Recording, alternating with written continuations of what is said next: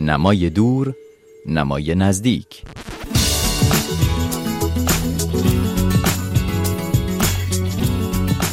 خولیو کورتاسار نویسنده است که یک نسل از درخشانترین نویسندگان آمریکای لاتین مدیون اوست. خلاقیتی حیرت آور دارد زبان و نصری که بزرگترین نویسندگان جهان اسپانیایی زبان چون مارکز او را به شدت ستودند و تحت تأثیرش بودند او داستان نویسی درخشان شاعری قوی است مترجم و موزیسین و روزنامه نگار و فرهنگ نویسی نامدار بود از دوستان بورخس و داستانهایش الهام دهنده بزرگان سینمای جهان چون آنتونیونی و گودار بوده است. کورتاسار اما به نسبت سایر نویسندگان آمریکای لاتین بجز انگشت شماری از آثارش کمتر در ایران ترجمه شده. حالا یکی از مهمترین مجموعه داستانهای کورتاسار را امید نیک فرجام با عنوان آگراندیسمان و چند داستان دیگر ترجمه کرده و بعد از یک دهه پشت سد سانسور ماندن نشر چشمه منتشر کرده است. از امید نیک فرجام دعوت کردم مهمان این هفته من باشد. بخش کوتاهی از گفتگوی بلند ما را اینجا میشنوید و نسخه کامل را در وبسایت رادیو فردا می توانید بخوانید و بشنوید. اما پیش از گفتگو بخشی از داستان کوتاه اکسلوتی از همین مجموعه با صدای مترجم. من مرساد قاسمفر هستم. این برنامه مرور کتاب رادیو فردا نمای دور نمای نزدیک است.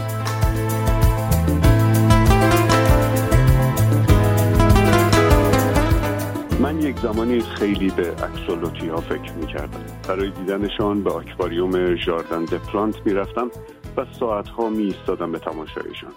سکونشان را مشاهده می کردم حرکات خفیفشان را.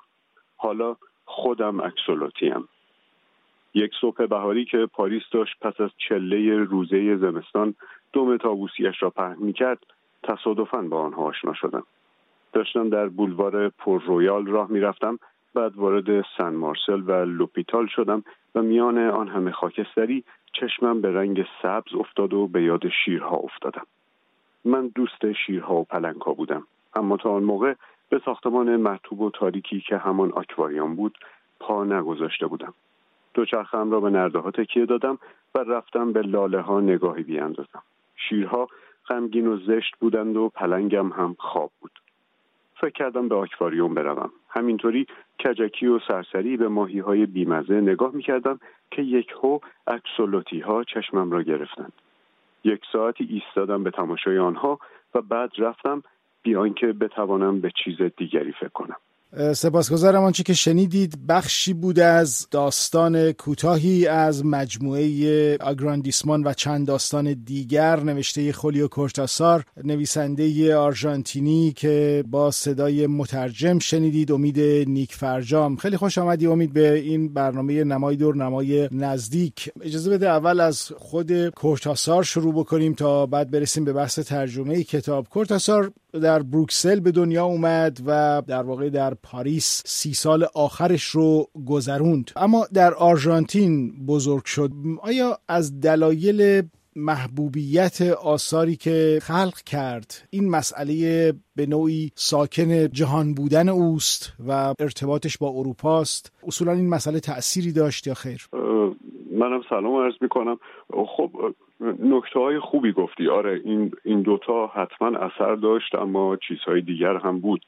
خولیو کورتاسار چند زبان می‌دونه سفر زیاد کرد با یونسکو کار کرده بود مترجم بود در جنبش های سیاسی روز مثل کوبا مثل نیکاراگوا مثل شیلی حواسش به اونها بود در اونها فعال بود. بعد از طرف دیگه کتاب زیاد خونده بود نویسنده خوبی بود شاعر بود همینطور که گفتم مترجم بود. همه اینها به نظر من دست به دست هم داد. به علاوه دوره ای که توش زندگی می‌کرد در واقع اوج اوج کارش میشه گفت دهه 1960 و 1970 بود. یک جور دوره دوره تولد جنبش های سیاسی مختلف جنبش های ادبی جنبش های اجتماعی و دوره خیلی زنده از نظر موسیقی از نظر سینما. متوجه بنابراین تمام اینها در کنار هم به آدمی برای آدمی که با زبانهای مختلف آشنا بود و سفر می‌کرد و حساس بود به محیط دوروبرش به نظر من یه محیط خیلی خیلی بارور و خیلی مستعد ایجاد کرد تا بتونه این آثار رو خلق کنه. همینطور که اشاره کردی آدم چند وجهی بود کورتاسار. علاوه بر همینایی که گفتی در موسیقی هم کار می‌کرد و غیر حرفه‌ای ولی جاز کار می‌کرده. اما واقعا در بین قولهای ادبیات آمریکایی جنوبی مثل رالیسم جادویی مارکز یا مثلا سورالیسم پاز یا واقعیت تاریخی آثار فوئنتس یا مثلا فلسفه گرایی و فانتزی های برخس سبک کار و جایگاه کورتاسار کجاست؟ بذار روبرتو بولانیو رو مثال بزنیم که الان توی ایران خیلی داغ و محبوبه. بولانیو خودش میگه که میگه که تا ابد مدیون آثار دو نفر هستم. برخس و کورتاسار. جالب اینه که کورتاسار با وجود اختلاف سنی که با برخس داشته همه جا در کنار برخس جزء منابع الهام این نویسنده های آمریکایی لاتینیه. و این خیلی برای, برای خود من خیلی شگفت انگیز بود. یه مصاحبه ای من گذاشتم آخر این مجموعه که خیلی هم خوشحالم این کارو کردم چون واقعا مصاحبه روشنگریه. اونجا خودش میگه که من بیشتر به سورالیسم اروپایی نزدیکم. در واقع اون وجه استورعی و ناخداگاه جمعی یک ملت یا قوم که مثلا توی کار آستوریاس می‌بینیم یا توی کار آلخو کارپانتیه یا توی کار مارکز از همه در دسترستر توی کورتاسار نیست.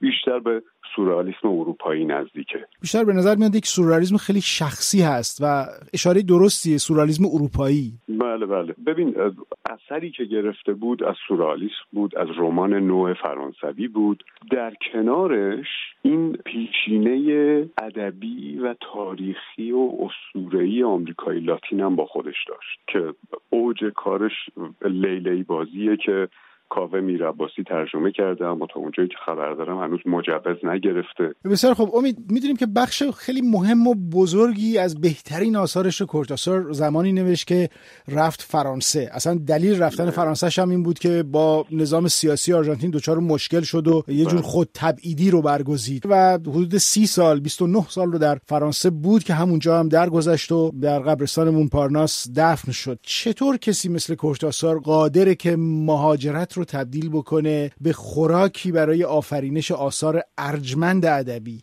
با اینکه متعلق به یه فرهنگ پیرامونی فرهنگ بومیه. کورتاسار بله. در چه فرایندی این کار براش اتفاق میفته دلیل خودت چیه؟ سوالت سوالت خیلی خوبه و من هیچ جواب روشنی براش ندارم. یعنی مدت هاست که مسئله منم هست. چرا این اتفاق برای نویسندگان اروپایی، آمریکایی و آمریکایی لاتینی میفته یعنی جلای وطن می‌کنن می‌کنن از ریشه ها میرن جای دیگه ولی ریشه می‌دونن و از هر دو جا تغذیه می‌کنن و آثار درخور خلق می‌کنن. و چرا این اتفاق برای نویسنده ایرانی نیفتاده؟ سوالت به نظر من میشه در موردش کتابخانه نوشت. بررسی اجتماعی کرد زبانشناسی کرد سیاسی کرد ادبی کرد. ولی از من اگر بپرسی یعنی یک دلیل خیلی ظاهری و قشری شو من دارم میگم و فکر نمی‌کنم وقت کنیم و بریم در عمقش اونم اینه که من اینجور نویسنده ها رو هر وقت دیدم چون مثلا بوده توجه کردم همشون چند زبان می‌دونستن همشون بسیار خونده بودن. بسیار. یعنی هرگز هیچ کدومشون نگفته که من نمی‌خونم تا به سبکم آسیبی برسه. من نمی‌خونم چون نیاز ندارم. من نمی‌خونم چون این دونه من آگران دیسمان و چند داستان دیگر رو به چه دلیل انتخاب کردی؟ چرا انتخاب کردم؟ به خاطر اینکه دوست داشتم لیلی بازی رو ترجمه کنم. اما کاوه میرعباسی خیلی زودتر ترجمه کرد. من دیدم مترجم خوب کار کرده دیگه. جایگاه گراندیسمان تو بین آثار آثار رو چطور می‌بینی؟ چطور ارزیابی ببین اگر اگر واقعا دو تا سه تا داستان کوتاه برجست و معروف ترین هاش و بهترین هاش رو بخوایم انتخاب کنیم. یکیش آگراندیسمان یکیش جوینده است که در واقع بخشی از زندگی چارلی پارکر موزیسین جاز که در واقع یه ادای دین کورتاسار به موسیقی جاز. یکی دیگه هم فکر کنم حیوان نام است. در واقع این جزء برجسته ترین داستان هاشه هم از لازم فن هم داستان هم معروفیت. آنچه که شنیدید بخش کوتاهی از گفتگوی من با امید نیک فرجان بود که نسخه کامل رو می‌تونید در وبسایت رادیو فردا بخونید و بشنوید. سپاس که با من مرتاد قاسمفر همراه بودید. تا هفته بعد.